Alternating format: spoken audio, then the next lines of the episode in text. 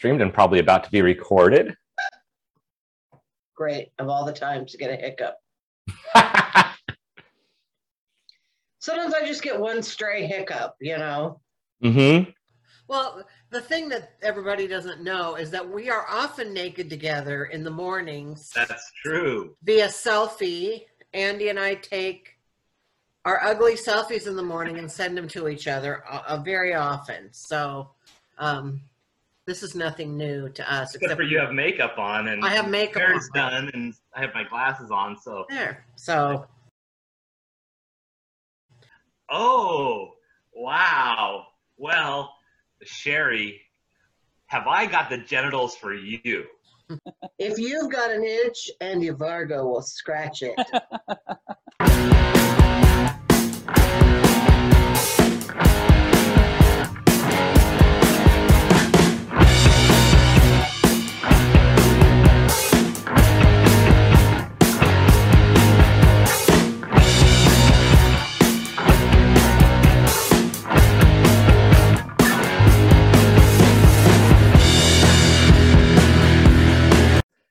Welcome to Scrutiny with Cheri and Andy. I'm Cheri Hardman. This is my good dear friend.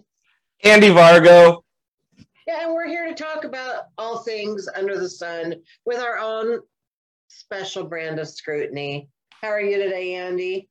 Cheri, I am excellent. I uh, we were just saying as we started up that it feels like this has been forever since we've done this, even though it's been like 10 days or we missed one week.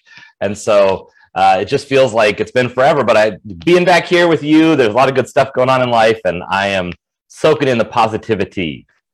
Good. I was wondering, I was thinking, like, why weren't we here last week? And then I remembered we were supposed to go out of town. And Yeah, and that got delayed. and we didn't. So Yeah. I don't know when it got delayed too. I still haven't gotten any answers. So Uh, I guess now. if we get a poster one day, then we'll know. Then we'll know. Then we'll tell y'all where we're going, and it'll be fun at that time. Yeah.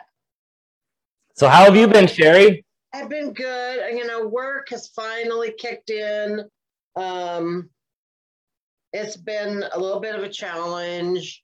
Mm-hmm. But a little- I don't have a classroom teacher. Oh, wow. Every, and we don't have like a, a substitute. So whatever teacher's on their planning period comes in and covers our class. Oh, so it's different the whole time. Each day we have three different subs. Wow, that's hard because So the kids have had a different, every time they've come in here, there's been a different person. oh, I'm like been the only constant thing. And they're starting, it's starting to wear on them a little bit. There's like, where's our teacher? You know? yeah. Doesn't anybody want? Sometimes, the sub doesn't show up and then it's just me. Hmm. Today I brought seven kids with me to make copies because I couldn't just leave them in their bubble by themselves. Like, all right, kids, we're going on a field trip to the copy room. Oh, that's awesome. We've had some interesting stuff. We had a student yesterday pull um, wings off flies, a girl, high school girl, and then take it around and try and put it in other people's faces. So it's been it's been weird, but it feels good to be like kind of back in the swing.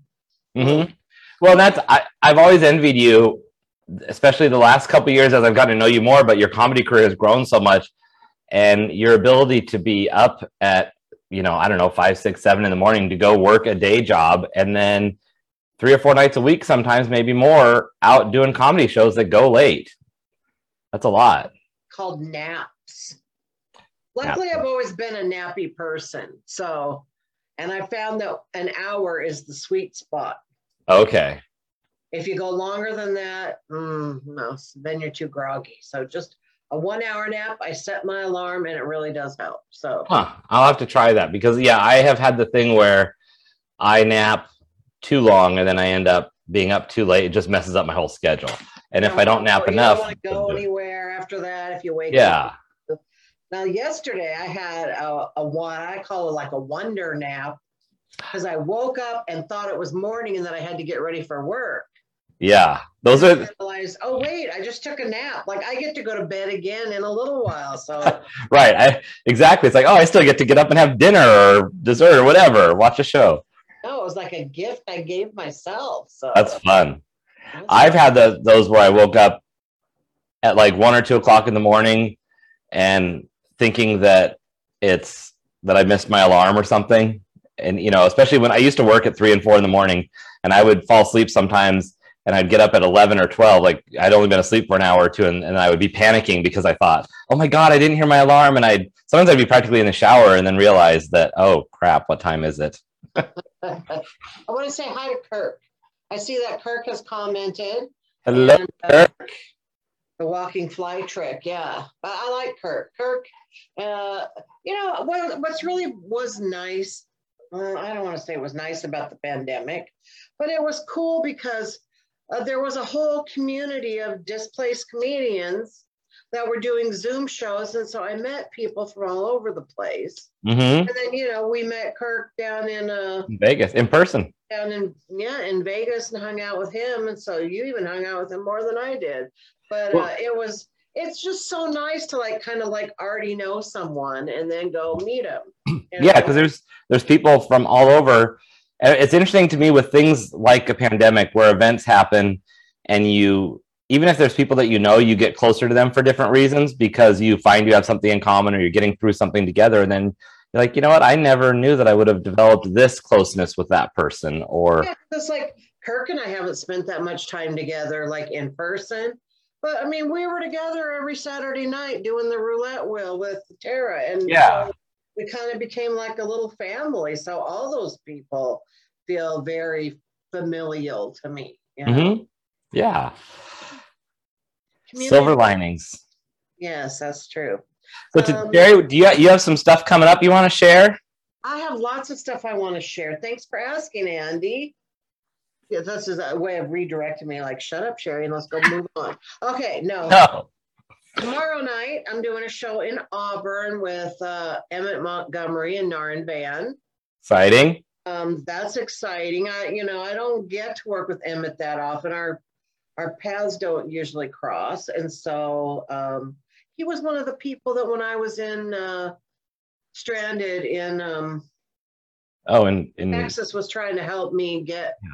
He's a good guy. And I will say that Emmett is one of the people you had told me to watch for before I ever saw him because of his style and his skill with how he puts things together. storytelling. It's Yes. And when I did finally see him, it, it was like, damn, I need to take notes because it's just so amazing in the way that he tells the jokes. Yeah, so I'm excited about that. And then Saturday night, I'll be in Lynnwood doing a shindig show with Jimmy Shin.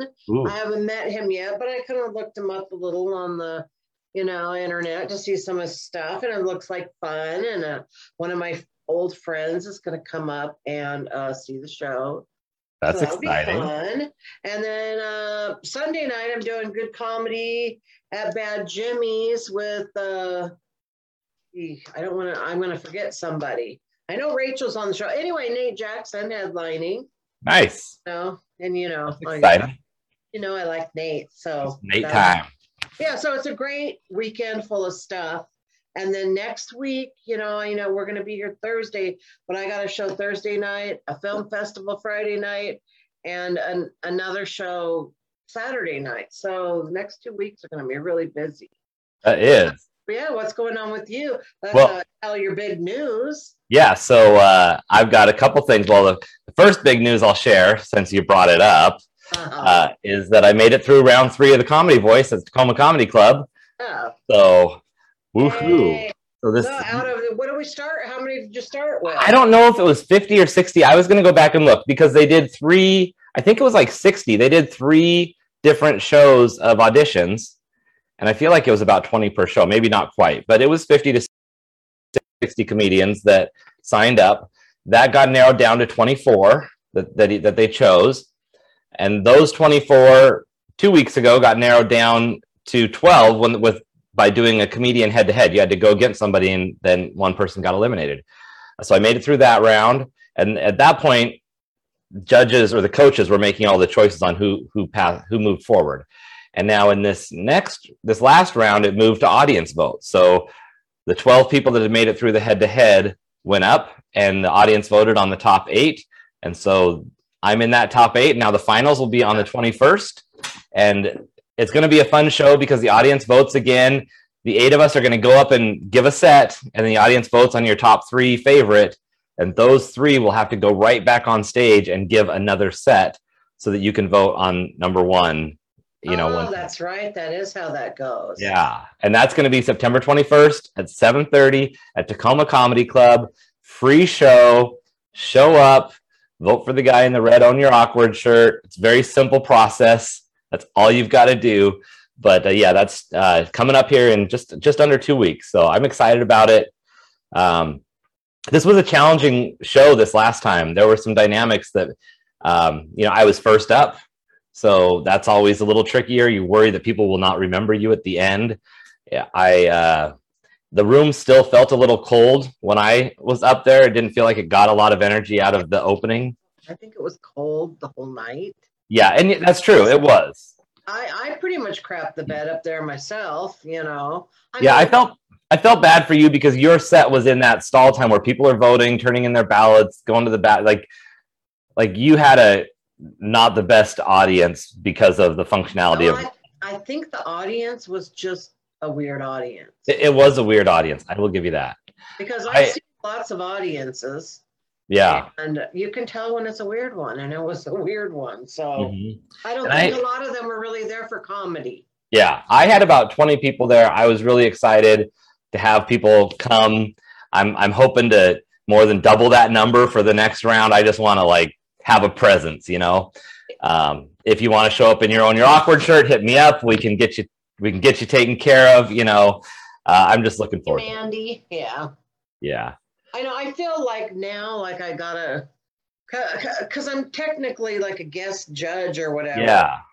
So I feel like you I have to kind of- I feel like I have to be neutral, kind of. Right. Although all I'm doing is just sitting there, like I'm Yeah. not voting. There's nothing, you know. But I'm. No, but I know what you mean. It's like, yeah, you kind of have to be the okay. Now I'm in a position where I can't, you know, you sh- if you were if it was earlier rounds, it would definitely be you'd have to be neutral because of because you're pushing on your team.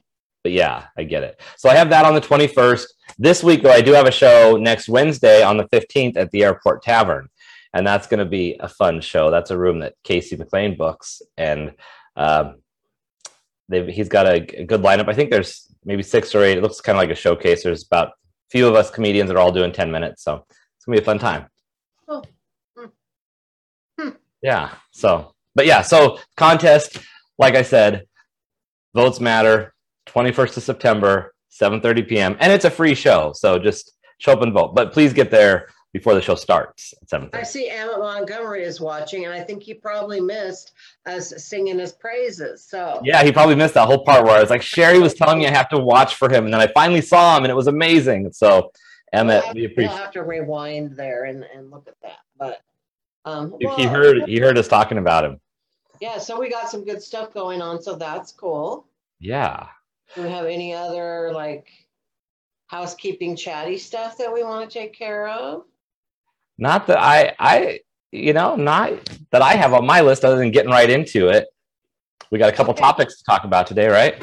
We do have a couple topics, and the one that I really, uh, I really wanted, we usually kind of, usually I pick something I'm interested in, you pick something you're interested in, and then we talk about both of them. And uh, I didn't have time to make any. I, I do want to do a game where Mhm, I'm going to take fun. pictures of like two guys and make you guess which one I've had sex with because I think that would be hilarious. But um, I got to find some of them. We got to locate some people first. That don't But mind. anyway, You so should. I didn't have time to put together a fun little game like that, mostly because I forgot we were doing this today. But um, I've been thinking about this topic for a while, um, mostly like from going to Nate Jackson's Super Funny Comedy Club because the subject is body language that I Hmm. want to talk about. And one thing that Nate does is if he notices somebody in the audience with their arms crossed, he addresses it right away. Like he asks them why, tells them that they're at a comedy show to uncross their, he literally tells them to uncross their arms because they're blocking the comedy from coming to them. Yeah, I've seen him do that. And it makes you more open. And I thought that's really kind of brilliant because you do see them once those arms unclench, you do see them visibly relax. So I thought, well, look, look, just look at that, how much that one little thing of body language can really make a difference because if you, I don't know about you, but if I, if I'm on stage and everybody's laughing, but there's one guy sitting like this, hmm I, I'm looking right at him the whole time, going, "That one guy's not laughing." Okay, now I I had this exact thing happen on Sunday. I did an open mic, and there was one couple. They were a little bit older, sitting in the front, very front, right next, right Oh. like right here, and I'm telling some off-color jokes as you do. Now, this was an open mic that is a mix of music and different things, so they didn't necessarily come to hear off-color comedy. So I was giving them that benefit of the doubt, but it was awkward to, and I wasn't even telling the worst of my stuff. Like I was relatively tame for my standards. And so I'm I'm telling jokes, but I can just see the whole time the room laughs and you know, I was like, but I I if it was gonna be a full comedy show, I would have maybe been more distracted by that. But um the rest of the room was really on board. So but it Yeah. did play with my mind for a little bit because at first it made there was enough thought given to it where I thought, wait, is it just them? And then I started to pay attention to the rest of the room to see if if other people weren't on Mhm. board. Well, and the other thing is, and I want to be a little cryptic about this, but uh, we were noticing, I, was noticing a picture of a couple. And I noticed in their body language, I noticed something about their body language that I thought did not bode well for their relationship. My mom's calling me now. Sorry, mom. Um, anyway, that's going to distract me from it. No, but I've noticed this, and I've actually seen people talk about this on TV shows about this and everything.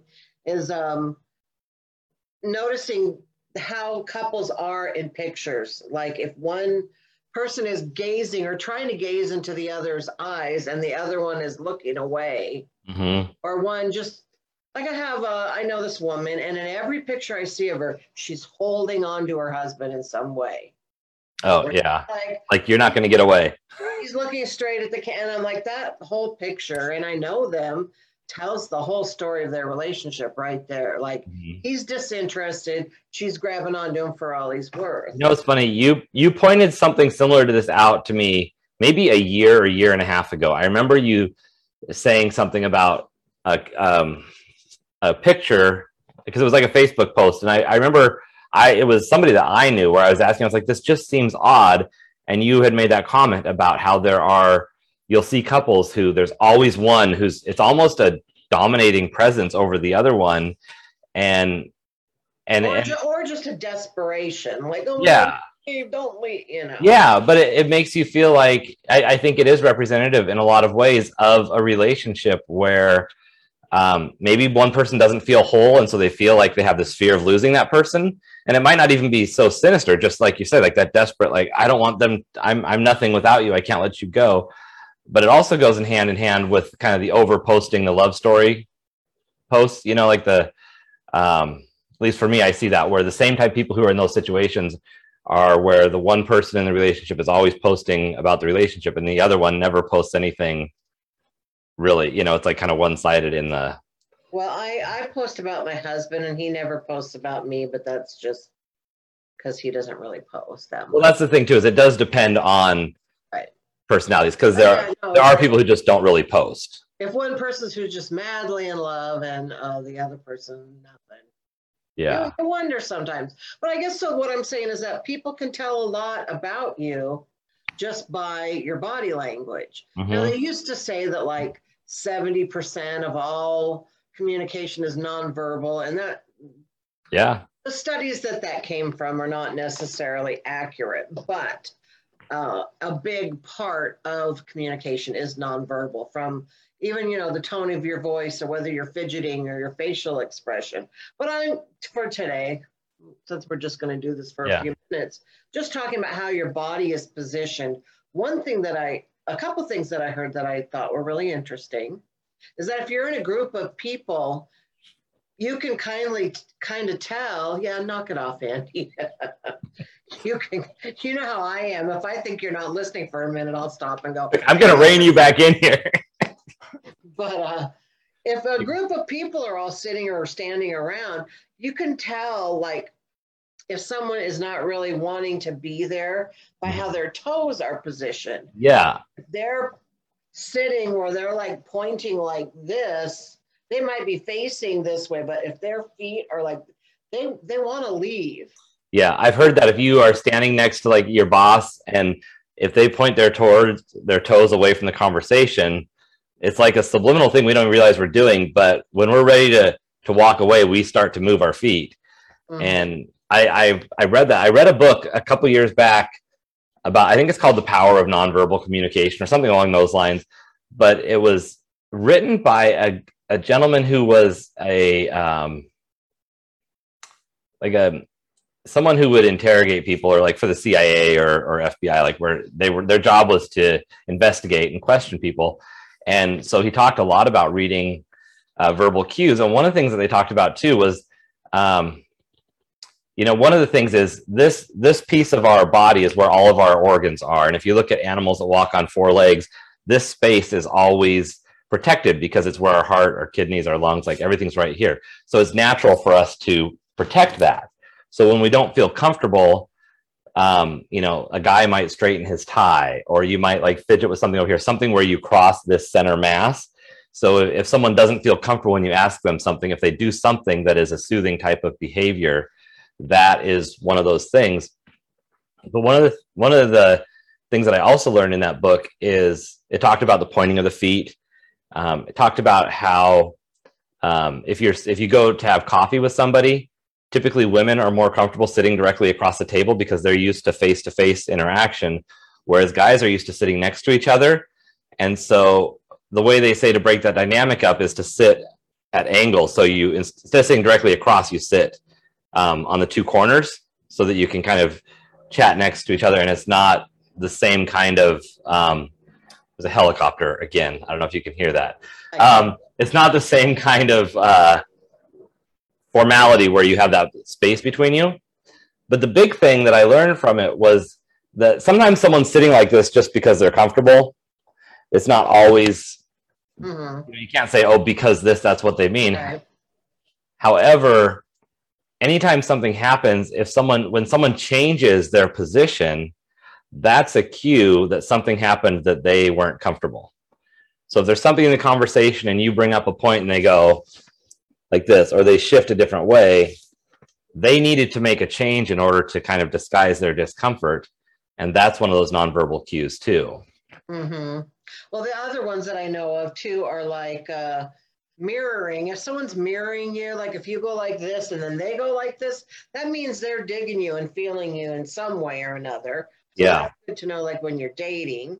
Um, Mhm. The other one I've talked about before is like when you're in a group of people and something is funny, you're watching a movie or at a comedy show, people will turn to the person in the group that they feel closest to and look at them. So it's a really good way of gauging like where you fit in in a group. You know, and I think that's really interesting. And I always like say like, well, my husband always just stares straight ahead. Like I'll look at him, he never looks at me. So I don't know what that means, but He feels um, connected to the show. He's paying attention. I guess. So, yeah. Um, so there's that. So that, that kind of stuff is interesting. Or if you, you know, someone's turning towards you, you know, it's good. It's a good thing. It is. hmm So Cheri, I'm glad, you're, I'm glad you're being mean to me on camera where people can see it. you're like, see what I have to put up with? No, I'm I'm curious though, like, because there's two things. Like, number one is how do we use body what we know about body language to read other people so that we know what how they view us or how they want to interact with us in the moments that we're with them. And then how do we also be aware of our own body language so that we can portray the right image or you know not hurt somebody's feelings or you know whatever that is or think okay if i'm looking at how i'm if i'm always the one clinging on to somebody am i aware that i'm doing it for one thing and if i am what is the reason that i'm always doing it and is there something i need to address in my own Right. Level yeah. If you look at all the pictures of you and your partner and you're the one that's always hanging on to them and they're not hanging on back, yeah well, you might want to take a look at that. I just think that might be and and the trick is you know uh, i think that our our instinct a lot of time is to look at that picture and say, "Hey, how come you're never hugging me? You need to be hugging me back." And you know, put it on the other person, and that's not a healthy thing to do because you're always putting, you know, in those situations, you're putting your value and happiness on de- being dependent on how somebody else is treating you and on those expectations that you're putting on them. But if you can be secure in not always being the clingy one, give them a chance to be clingy to you because then they may say, "Oh, I didn't get a hug today. You know, where are we?" Um, but you have to just you can only address your own part, and you can't put it on the other person. Where you say, you know, it can't be about, "Well, I'm always doing this. You're not doing it for me." It needs to be about, "Well, I can only control control and change the actions I'm taking, even if it is with the person that you love very much." I just want to say that when I take pictures with my husband, you know how the conversation goes? It's always like, get in front of me because I have a huge giant fat head and he has a small head. And if he's like uh, behind me, he looks like a little boy. And it's just like, like this is all about positioning. it's all about making mama look slimmer. So, And then always take the picture from up above. yes, that's true. All right. So that's really all I wanted to talk about with body language. I could go on and blather on forever, but I hit the main points because I think it's, I personally don't use it on how to like think about what I'm doing. I always just look to see how other people are reacting to me. That's how, how I use it because I'm a Yeah. guy. So, Nice. all right. What do you want to talk about? Well, I thought this one. So this one's kind of interesting, and I've I've talked about it in different ways over the years and different things, but not necessarily on our show. And um, it's about dealing with having some sort of religious faith while being gay. Because I was raised Catholic, and I believe in you know Christian morals and things like that, and I believe in God and Jesus, and this is this is what I believe. And um, that's not always welcome. And and it's one of those things that uh, a lot of people have issues with because they've had bad experiences with different areas of Christianity, and it's it's like anything where you could have um, any group of people you have a bad experience with, and there's always some that are that either interpret things wrong, take the rules too far, or you know take things on their own vision. And and for myself, I guess I'll just share what's gone through my and th- let me tell you the reason this came up um, i was talking with a client and we actually got on this subject about you know how do you weigh what you were raised with with your faith with what could be at odds with that with being gay? And how do you how do you not give up on a piece of you that was important for another piece of you that is also important? And i think that can relate to anybody no matter what it is. I you know we're at odds with that a lot of times with careers and home where i have this thing that is so important to me and but I also have this that is a part of my life that is hugely important, and I can't figure out how to balance that. So, so there are a lot of times we have things that we're at odds with that don't always seem like they should go together very well. And so we were getting into this conversation. It made me think about it, and then actually yesterday I had somebody on uh, match with me on on OKCupid, and, and I'm not very much on the dating sites, but there's I haven't deleted that one yet, so I just check it every once in a while. But but I had matched with this guy, and his first message was, "Oh, I see you identify as a Christian. Um, is that accurate?" And I just said, "I said yeah." And then he says, "Well, since I already know we disagree on things, uh, we're probably not a good match." And I was like, "Okay, that's nice, but." That's fine because I'm not going to be a good match with anybody who can't even just have a dialogue, you know.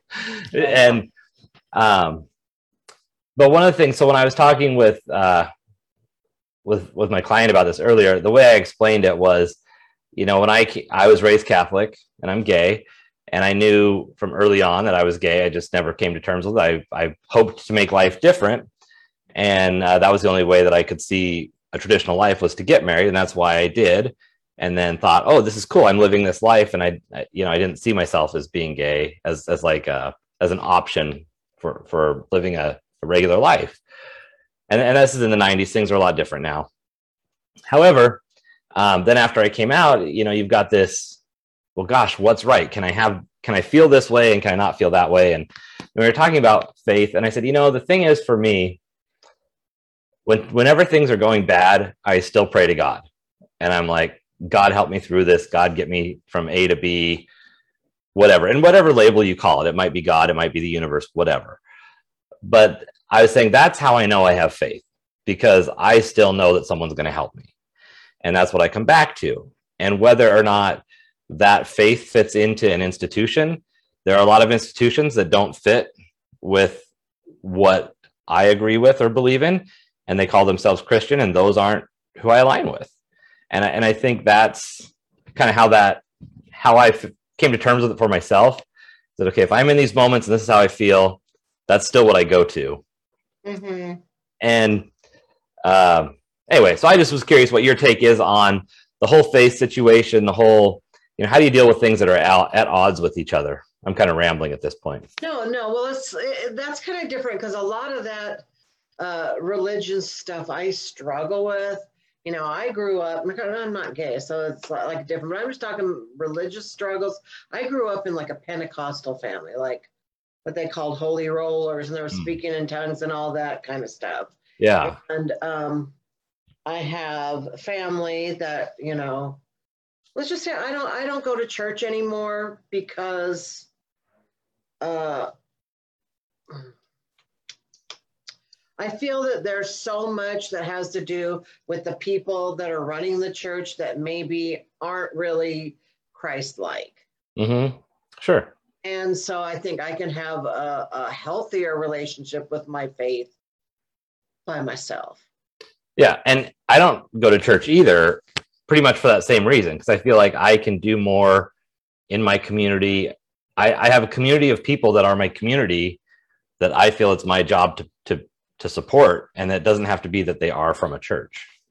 But you know, there is also a lot of, I don't know about you, you know, learning as a child when you go to church and you go to Sunday school that, you know, uh, there's always that threat of you're going to go to hell. You're, if you do something wrong, you're going to go to hell. Yeah. And so, so much of it is just fear based that it's hard sometimes to overcome that.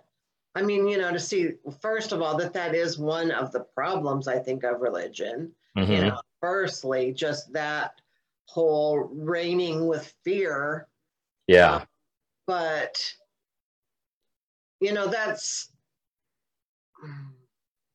I, I think it kind of really messes with people so Mhm. Well, and I know too that people who could be gay or in any other situation where they just have had bad experiences, if you've had a group that has persecuted you and and held a banner that says we're saying that you're less of a person and here's here's the the banner that we're flying under, you would never want to go back and touch that. So I, I get why people are in that place. Fortunately, I didn't you know, I was being raised Catholic. I heard all the messages, and maybe I just didn't listen very well because I heard about, you know, it's not right. You're going to go to hell and all that stuff. But when it came down to coming out, I didn't feel like, you know, and I hadn't been going to church for a long time before that. So it wasn't like I stepped out of that community because I was gay. I was already out of that community. I had already gotten to a place where my my spirituality and faith was not tied to an organization or an institution. okay And so, and I think that when it comes down to it, I can't understand how any type of organization that um, that stands on the grounds of being treating each other well and being faithful and having a loving God would have any claim to say that any any certain class of people or group of people are worth less than than another. And right and so, so those are the groups that don't make any sense, but that's not all of them. So I don't know.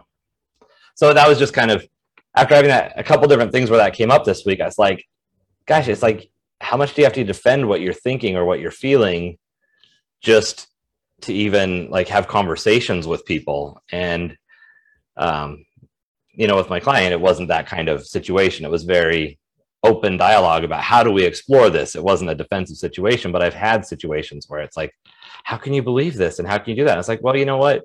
Your experience was not mine and i can understand that you have a reason to feel the way you do because you walked through doors i didn't walk through or maybe had people close doors that you should have been able to walk through. But um but i do like what you say about you know kind of stepping out of following the the leadership of any particular group. Right. Well, I mean that you know it gets dangerous, and I mean there's, you know, I don't want to get like start offending people or anything here, but I think there's a lot of things going on under the name of religion that are really very hateful, and um, it's dangerous. You know, it causes people to want to commit suicide or you know just really Yeah. themselves or just really be messed up. So it's something like it's like when I meet like a good loving Christian, um, you know, there's sometimes you can just feel that spirit in a person of love and Right. you know there are uh, certain people like you know it's funny because i grew up in the religion i grew up in but my sons are one is a catholic and one is a mormon Hmm. i don't know if you really knew that but I didn't uh, know that. That's funny. yeah. So Andrew's the Catholic, Noah's the Mormon, and Andrew, uh, you know, when we were kids, we were kind of taught that the Catholic Church was just oh, all they have to do is just you know recite some little thing, and they think that their sins are gone, and they didn't even you know like Mhm. that's how we were taught. But I'll tell you, some of those people in the Catholic Church, when Andrew was really, really ill, like in Harborview, I mean, you know, there was one lady that he met at, she came every day and he was in Harborview for like three weeks. She came every single day. There was people that came and played, um, I'm going to cry now. Oh, well, I'm going to let it happen Yeah. played songs that he loved while he was in a coma just just in case that he could hear them playing that song or even when he came out of the coma and he could hear but he couldn't talk or see or anything and they like brought their freaking cam you know guitar all the way up to harborview from federal way Wow. and played songs for my son. And it's like my sister said, no, I shouldn't mention her, but I did. She said, I don't like the way they just keep pushing the Catholic thing. And I said, I don't care who it is. If it, I don't care if they're a Buddhist monk or what. If they want to come up and pray for my son, I'm going to let them. You know, Yeah. I just didn't understand that. So um, I don't know. People have strong beliefs, and it's like, it's and it, it's hard like if you've been taught something your whole life and, and you don't you know it doesn't resonate with you anymore like how do you i think a lot Yeah. of people struggle with religion you know Yeah, and it's um God, that's such a that's such an amazing story about them coming to see Andrew. But I mean just and the thing is I think it's hard not to when you're close to a situation and you know that they're there and what they're doing, they're just comforting him. You see that firsthand, but when you're a step or two away from it, there's that they must just be pushing religion on him. And it's like and I and I think sometimes we want to over question people's motives because we are we're we've you know really learned to protect ourselves because of our experiences or or what we've seen and so it's natural to put that defense up but a lot of times people's motives are just actually good and that's okay right you know? yes I, i've met some very beautiful beautiful people. Yeah and and that's the thing like um you know my my dad still goes to church pretty much every day of the week that he can you know goes over and says the rosary and um, that was one of the scariest things for me was to go tell my parents who at the time were 75 and 80 and be like oh by the way your 40 year old son is not only getting divorced but also gay.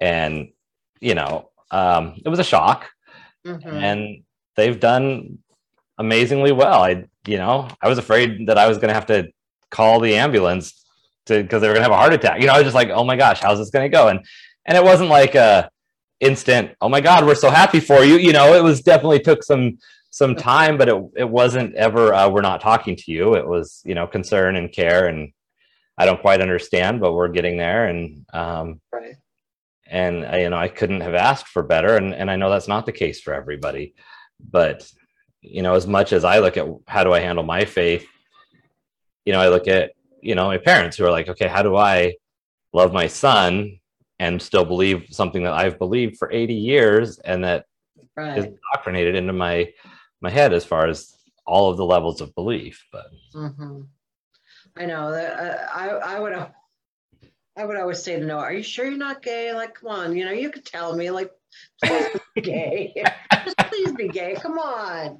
But, Yeah. uh, there's a um I don't know if you've ever watched the Catherine Tate show. I know you're, I know you're not as big on British television as I am, but there's a Catherine Tate show which uh, I don't know how long ago it was on, but they had there's clips on YouTube, and it, it was kind of like Mad TV or Saturday Night Live, where it's all these different skits and different characters come and go, and uh, the entire series, she's the main character in all the skits. Catherine Tate is. Well, there's one character who is a mother whose son comes out to her, and he's probably you know young adult, late you know maybe late teens, early twenties, Right. and she is the mom is just so excited to the point the son is embarrassed. She's like, she's like, "Have you heard about our John? He's a gay man." And then she's like, "Come on, I you know let's go look at curtains, and I need to do this and all that." And and he's just like, "Mom," but it's because there are people like that. I feel like a couple of my sisters were almost like that, where it's like, let's redecorate. I'm just like, I'm like it's too much too soon. I'm not that gay yet, you know. Just like, but so my parents weren't quite there, but they they weren't the, uh, you know, we're turning our back on you. But That's funny. yeah. Oh, that's So anyway, so that's that's a that's a heavy subject. I just It is, it is, but just- you know, it's okay to touch on it every now and then. You know, I, I, I notice a lot of comedians are atheists. yeah. Notice that? Yeah. Mhm. And I, I- like I keep trying to write a bit about that, but religion is so touchy that I just, I'm not that good yet. I guess I haven't mastered it because, uh, you know, but one day I am going to touch on that. Yeah, I do have a little bit, you know, I have a couple of my religious jokes and I thought about expanding them a little bit. Um, I haven't quite figured out what I want to do yet because there I'd like to talk more about that subject. Uh, there are certain things that, you know, one of my challenges for this, you know, my next stage in comedy is to really branch out into different subjects that I tell jokes about. Mhm. Um, I'd like to talk about, uh, and they're not they're not light subjects. I'd like to talk about religion. I'd like to talk about um, being in, a, in an abusive relationship and and how that is, and and getting out of that. And I'd like there's a lot of things I'd like to ta- touch on and talk about. But you know how it is with comedy when you go into that new zone, it's it's a lot of work to get to anything that's good. And when you're touching on something that that's that deep, it's just like, There's oh god, There's a lot of awkward open mics. right? And I'm just not sure. In the end, yeah, mm, yeah. yeah.